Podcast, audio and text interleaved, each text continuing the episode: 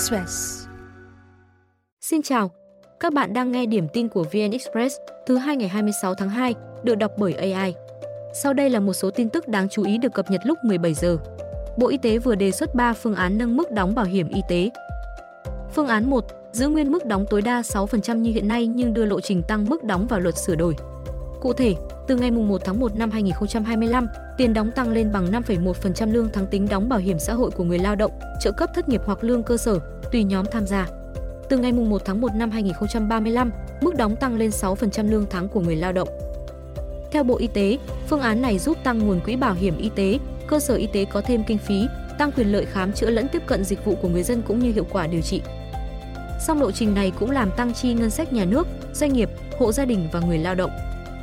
Phương án 2, mức đóng tối đa được giữ nguyên 6% như luật hiện hành song lộ trình nâng với tỷ lệ cao hơn. Cụ thể, từ ngày 1 tháng 1 năm 2025, mức đóng tăng lên 5,4% lương tháng của người lao động, trợ cấp thất nghiệp hoặc lương cơ sở, tùy vào nhóm tham gia. Từ ngày 1 tháng 1 năm 2035, mức đóng tăng lên 6%. Tương tự như phương án đầu, lộ trình này cũng được cho là làm tăng chi phí của ngân sách nhà nước, doanh nghiệp, người lao động lẫn hộ gia đình. Phương án 3 giữ nguyên quy định hiện hành mức đóng tối đa 6%, chưa tính đến lộ trình tăng nhưng giao chính phủ quy định khi cần thiết. Phương án này không làm tăng chi phí của xã hội song rất khó để chính phủ quyết định thời điểm tăng do luật không quy định.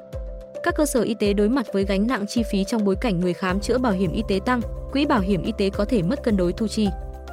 Sau khi đánh giá lợi và hại, Bộ Y tế lựa chọn phương án 3 vì không gây tăng chi từ ngân sách nhà nước, doanh nghiệp lẫn hỗ trợ thân nhân người lao động.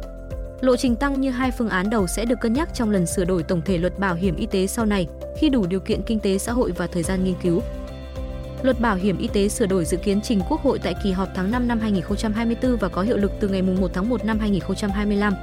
Cuối năm 2023, cả nước có gần 93,7 triệu người tham gia bảo hiểm y tế, tỷ lệ bao phủ trên 93% dân số. Việt Nam đặt mục tiêu năm 2025 bao phủ bảo hiểm y tế trên 95% dân số. Chứng khoán mở cửa phiên đầu tuần trong trạng thái thận trọng khi thị trường đã giảm 3 phiên liên tiếp trước đó. Thị trường duy trì trạng thái rằng co trong biên độ hẹp đến cuối phiên sáng. Đà tăng của chỉ số nhanh chóng được nới rộng. VN Index đóng cửa ở mức cao nhất trong phiên, tăng hơn 12 điểm lên 1.224 điểm. VN30 Index có thêm hơn 10 điểm, đạt 1.233,31 điểm. Trên sàn Hà Nội, HNX Index và U.com Index cùng đóng cửa trong sắc xanh. Cuối phiên, sắc xanh có phần ưu thế hơn với 270 mã tăng trên HOSE so với 214 mã giảm. Trong nhóm Blue Chip, 19 trên 30 mã tăng giá. Dẫn đầu nhóm VN30 hôm nay là GVR tăng 4,5%, FPT có thêm 3,9%, BIT hơn 3%, hai mã TCB, VRE vượt tham chiếu hơn 2%. Nhóm cổ phiếu chứng khoán cũng là tâm điểm chú ý khi đồng loạt tăng mạnh, HCM, IVS, FTS chốt phiên ở giá trần, VCI, Việt Nam đồng, SSI vượt xa tham chiếu. Sáng nay, tàu bay Made in China lần đầu đến Việt Nam. Đây là tàu bay thân hẹp Comac C919 của Trung Quốc, rời sân bay Changi, Singapore sau khi trình diễn tại Singapore Airshow để bay thẳng đến cảng hàng không quốc tế Vân Đồn Quảng Ninh, hạ cánh lúc 11 giờ 45 phút. Đây là máy bay chở khách thân hẹp với chiều dài gần 39 m, sức chứa 168 hành khách, tầm bay tối đa 4.075 km. C.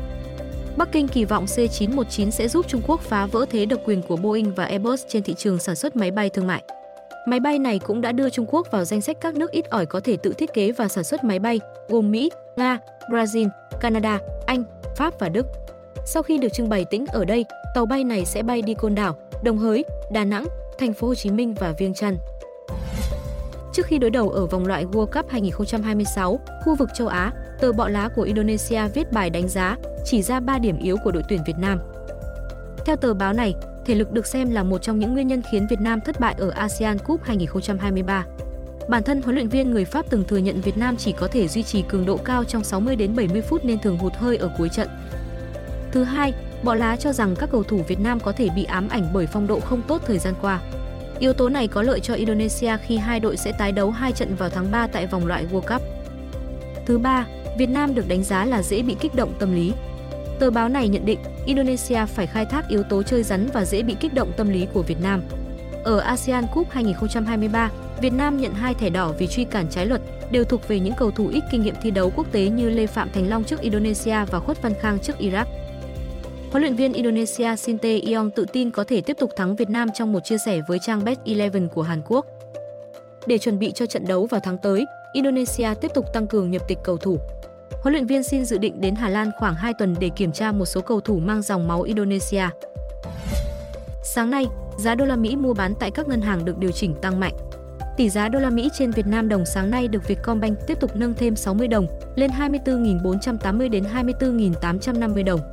Tại Eximbank, giá đô la Mỹ tăng 40 đồng lên 24.470 đến 24.860 đồng một đô la Mỹ. Ước tính mỗi đô la Mỹ ngân hàng đã tăng gần 300 đồng trong chục ngày qua và lên mức cao nhất từ đầu năm. Hiện, mỗi đô la Mỹ tại ngân hàng đang cao hơn đầu năm khoảng 430 đồng, tương đương mức tăng 1,76%. Trên thị trường tự do, giá đô la Mỹ tiếp tục neo cao và bỏ xa mốc 25.000 đồng. Các điểm thu đổi ngoại tệ sáng nay niêm yết quanh 25.200 đến 25.300 đồng.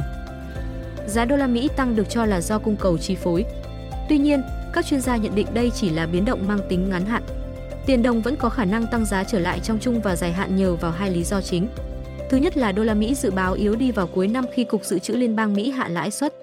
Lý do thứ hai là cán cân thương mại xuất siêu, đầu tư nước ngoài tăng trưởng. Nông dân Ba Lan mới đây chặn đường, đổ 160 tấn ngô của Ukraine xuống đường dây trong cuộc biểu tình phản đối nông sản quá cảnh của Kiev. Phó Thủ tướng Ukraine cho biết đây là vụ phá hoại nông sản thứ tư tại các ga tàu Ba Lan. Ông chỉ trích giới chức Ba Lan vô trách nhiệm khi không xử lý những hành động phá hoại này. Ba Lan là một trong những nước tích cực ủng hộ Ukraine khi xảy ra xung đột hồi tháng 2 năm 2022. Tuy nhiên, vấn đề ngũ cốc giá rẻ Ukraine đã ảnh hưởng tới thị trường nội địa Ba Lan cùng một số nước châu Âu. Nông dân Ba Lan ngày 25 tháng 2 còn chặn cả hai chiều cao tốc A2, đoạn gần thị trấn Slubis, miền Tây Ba Lan. Đây là tuyến cao tốc quan trọng với thủ đô Berlin của Đức. Họ lên kế hoạch ban đầu trong 25 ngày, nhưng có thể kết thúc trong hôm nay sau các cuộc đàm phán với đại diện chính quyền địa phương, hãng vận tải và doanh nghiệp địa phương.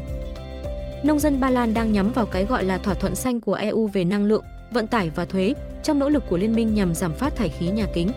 Họ cho biết phải chịu ảnh hưởng nặng nề từ việc tăng thuế và các quy định khác đối với nông sản do nước này sản xuất. Thông tin sẽ tiếp tục được cập nhật lúc 21 giờ.